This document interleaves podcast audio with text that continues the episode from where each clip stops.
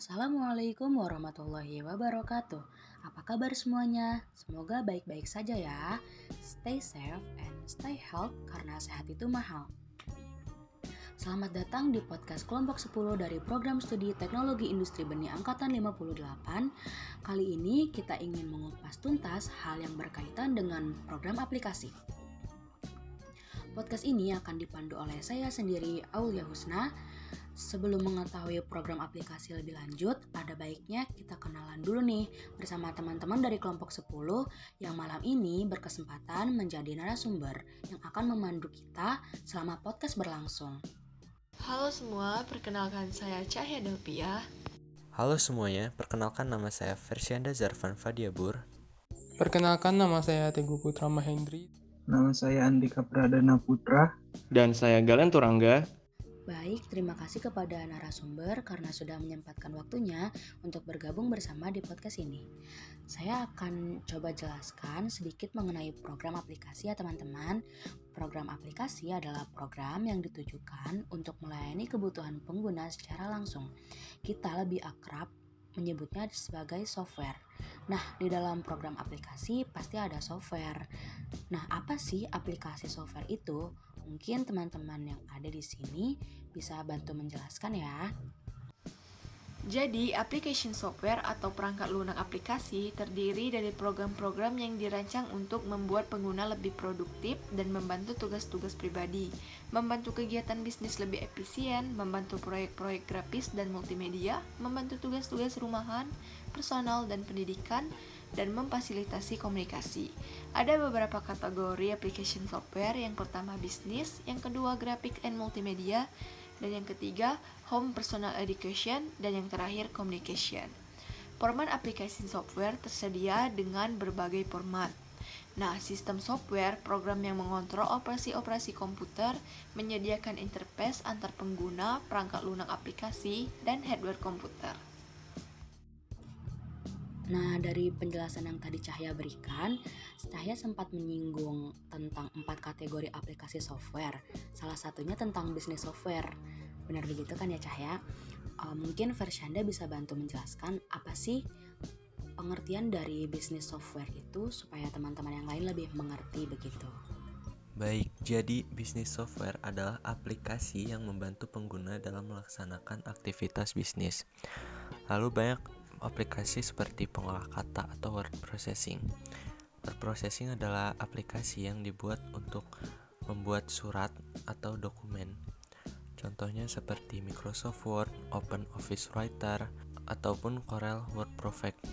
Lalu yang kedua ada lembar sebar atau spreadsheet. Nah, spreadsheet ini membantu pengguna mengorganisasikan data dalam baris dan kolom untuk melakukan perhitungan. Contoh aplikasinya seperti Microsoft Excel, Open Office Calc, Lotus 123, Star Calc, dan Apple Numbers. Dalam lembar sebar, kita juga dapat menampilkan data dalam bentuk grafis. Selanjutnya, ada yang namanya perangkat lunak basis data atau disebut database software. Database software ini mengizinkan pengguna membuat, mengakses, dan mengatur database. Contoh aplikasinya seperti Microsoft Access. Selanjutnya ada presentation software. Nah, presentation software ini dapat menciptakan bantuan visual untuk presentasi, mengomunikasikan ide, pesan, dan informasi lain kepada sekelompok orang. Contoh dari presentation software, misalnya ada dari Microsoft, yaitu Microsoft PowerPoint. Selanjutnya, ada perangkat lunak statistik. Nah, perangkat lunak statistik ini digunakan untuk melakukan pengolahan data statistik. Nah, contoh-contoh dari perangkat lunak statistik ini contohnya seperti SPSS, Microstat, SAS, MicroTSP, dan Minitab. Lalu, dalam bisnis software juga ada yang namanya note-taking software. Note-taking software ini memungkinkan pengguna memasukkan teks ketikan, komentar tulisan tangan, gambar, atau sketsa di setiap tempat pada sebuah halaman. Wah, penjelasan dari versi Anda sangat singkat, padat, dan jelas ya teman-teman. Nah, apa sih itu software multimedia? Software multimedia adalah merupakan perangkat lunak yang digunakan untuk mengolah berbagai media informasi seperti teks, gambar, video, foto, audio, dan lainnya. Banyak jenis media multimedia software, yaitu pertama adalah media player yang digunakan untuk mengolah informasi dalam bentuk audio atau video. Yang kedua adalah image editor.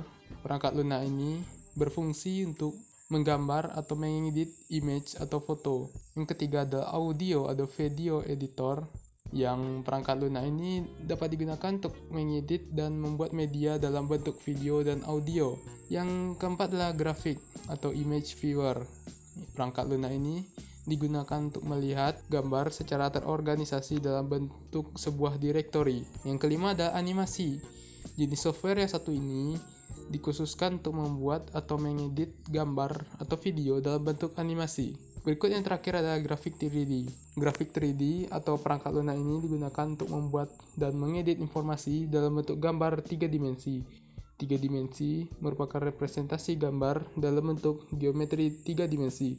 Sekian dari matan tentang grafik dan multimedia uh, software. Terima kasih dan Waalaikumsalam warahmatullahi wabarakatuh dari yang disebutin di atas, tadi pada penasaran kan tentang aplikasi software model dan jenisnya?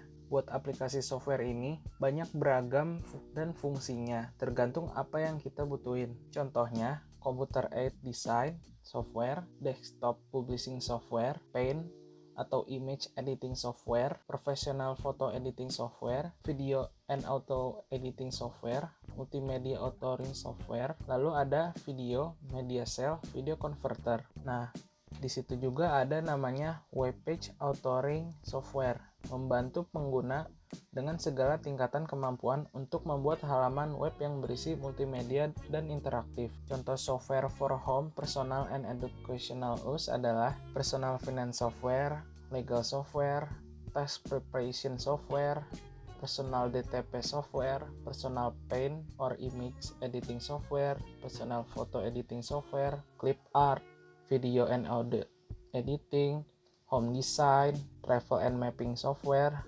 reference software, education software, sampai ke entertainment software. Terus di sini ada web application. Web Aplikasi adalah sebuah situs web yang mengizinkan penggunanya mengakses dan berinteraksi dengan software dari sembarang komputer atau alat yang terhubung via internet. Bedanya dengan tadi adalah kita bisa mengakses aplikasi ini melalui situs web yang hanya perlu menggunakan internet. Nah, udah pada ngerti kan yang dijelasin Dika tadi? Di sini aku mau nambahin ada beberapa jenis software. Yang pertama adalah software berbayar Software yang berbayar itu software yang mengharuskan penggunanya untuk membayar dengan harga tertentu untuk bisa menggunakan perangkat lunak tersebut. Uh, meskipun teman-teman udah membeli, namun lisensi untuk menyebarluaskannya tidak diberikan kepada pengguna karena tindakan tersebut termasuk tindakan yang ilegal. Contoh software berbayar adalah Adobe Photoshop, Microsoft Office, Microsoft Windows, dan sebagainya. Yang kedua ada freeware. Sesuai namanya, perangkat lunak ini atau software ini gratis dan dapat digunakan tanpa batas waktu tertentu. Biasanya, pengembang software membuat perangkat lunak ini untuk komunitas tertentu. Hak cipta tetap dipertahankan sehingga siapa saja yang melakukan update software terbaru, uh, contoh software freeware adalah Google Chrome, uh, Mozilla Firefox, dan sebagainya. Yang keempat ada shareware perangkat lunak yang dibagikan secara gratis untuk keperluan tertentu, biasanya sebagai uji coba dengan fitur terbatas dan menggunakan dengan waktu yang terbatas. Biasanya uh, bisa digunakan 15 sampai dengan 30 hari. Shareware dibagikan secara gratis untuk memberikan pengguna kesempatan untuk mencoba atau trial menggunakan program sebelum membeli lisensi versi lengkap dari perangkat lunak tersebut. Sepertinya penjelasan yang diberikan oleh narasumber sudah cukup lengkap ya guys. Saya Aulia Husna, mewakili kelompok 10, pamit undur diri. Kurang lebihnya mohon maaf. Wassalamualaikum warahmatullahi wabarakatuh. See you and goodbye.